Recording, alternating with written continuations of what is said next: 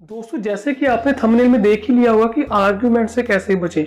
अगर आपको भी लगता है कि आपके अपने ऑफ़िस में, अपने घर पे, अपने किसी क्लोज वन से छोटी छोटी बातों पे आर्ग्यूमेंट हो जाता है और बाद में वो काफ़ी बड़ी लड़ाई में कन्वर्ट हो जाता है तो ये वीडियो आपके लिए है। वीडियो को स्किप किए बिना लास्ट तक बने रहिए। नमस्कार दोस्तों my name is Gaurav Kashyap और स्वागत है आपका मेरे अपने चैनल जिसका नाम Kashyap book only books nothing else दोस्तों, कई बार हमारे अपने फ्रेंड्स के साथ, अपने रिलेटिव के साथ छोटी छोटी बातों पे आर्ग्यूमेंट हो जाता है। हमको लगता है कि वो हमारी बात को समझ नहीं रहे, वो हमारे पॉइंट ऑफ़ व्यू को अंडरस्टैंड नहीं कर रहे। शायद सिमिलरली वो भी ऐसे ही सोचते होंगे। दोस्तों, लेकिन मैं आपको बताना चाहूँगा कि आर्ग्यूमेंट जो होती है, वो ईगोस की बैटल होती है। जिसका कंसर्न ये नहीं होता कि क्या सही है, जिसका कंसर्न ये होता है कौन सही है। अगर आप कोई आर्ग्यूमेंट जीत भी चाहते हैं तो आप उस पर्सन को खो देंगे जिसके साथ आप आर्ग्यूमेंट कर सकते हैं। ज़रूरी नहीं है वो कोई पर्सन ही हो। आप अपने आर्गुमेंट नेचर की वजह से कोई कोई अच्छी जॉब कोई अच्छी अपॉर्चुनिटी अपना रिश्ता, अपने दोस्त किसी को भी खो सकते हैं। दोस्तों आर्ग्यूमेंट मोस्टली वो लोग करते हैं जो छोटी और नैरो माइंडेड सोच रखते हैं, जिनके लिए हर बात उनकी ईगो पे, उनके मान सम्मान पे जाती उनको लगता है कि अगर चार पर्सन के बीच में कोई उनकी बात काट रहा है तो ये उनकी बेजती होगी, कोई उनको टॉन्ट कर रहा है। वो अपने इस नेचर की वजह से हर छोटी छोटी बात पे आर्ग्यूमेंट करने पे उतर आते हैं।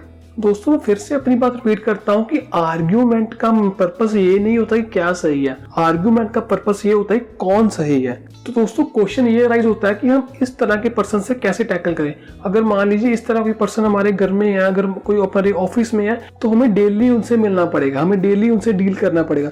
तो उन लोगों के नेचर से, इन लोगों से कैसे डील करें? दोस्तों, मैं आपको तीन तरीके बताता हूँ। जिससे आप इन लोगों के आर्ग्यूमेंटिव नेचर से को अवॉइड कर सकते हैं। पहला तो बहुत इजी सा है स्टार्ट एन आर्ग्यूमेंट अगर वो भी आर्ग्यूमेंट कर रहा है तो आप भी आर्ग्यूमेंट करना स्टार्ट कर दीजिए, जिसका कभी भी एंड नहीं होगा। और दूसरा है, आप उनसे उस टॉपिक के बारे में डिस्कशन कर सकते हो आर्ग्यूमेंट करने के बजाय। आप उनको ऐसा बोल सकते हो, लेकिन मुझे लगता है, ये चीज़ ऐसे नहीं, ऐसे है। जैसा कि मैंने पढ़ा है, मुझे ऐसा लग रहा है। आप ऐसा अपना पॉइंट ऑफ़ व्यू रख सकते हो। और तीसरा पॉइंट है छोड़ दीजिए अवॉइड इट क्या ज़रूरत है ऐसे पर्सन को समझाने की? दोस्तों छोटा सा कंसेप्ट मैंने जिस बुक से लिया है, उस बुक का नाम है यू कैन विन जो कि शिव खैरिया लिखी है।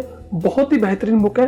आप इसको डिस्क्रिप्शन दिए लिंक से बाय कर सकते हैं। ये दोनों लैंग्वेज अवेलेबल है। मैं इसका लिंक डिस्क्रिप्शन में दे दूँगा। दोस्तों, शिव खैर जी की काफ़ी वीडियोस भी अवेलेबल है यूट्यूब पे। आप उनको भी सुन सकते हैं। आपको काफ़ी मोटिवेशन मिलेगा। इस कंसेप्ट को समझाने के लिए शिव खेड़ा जी ने बहुत ही बेहतरीन एग्ज़ाम्पल दी है।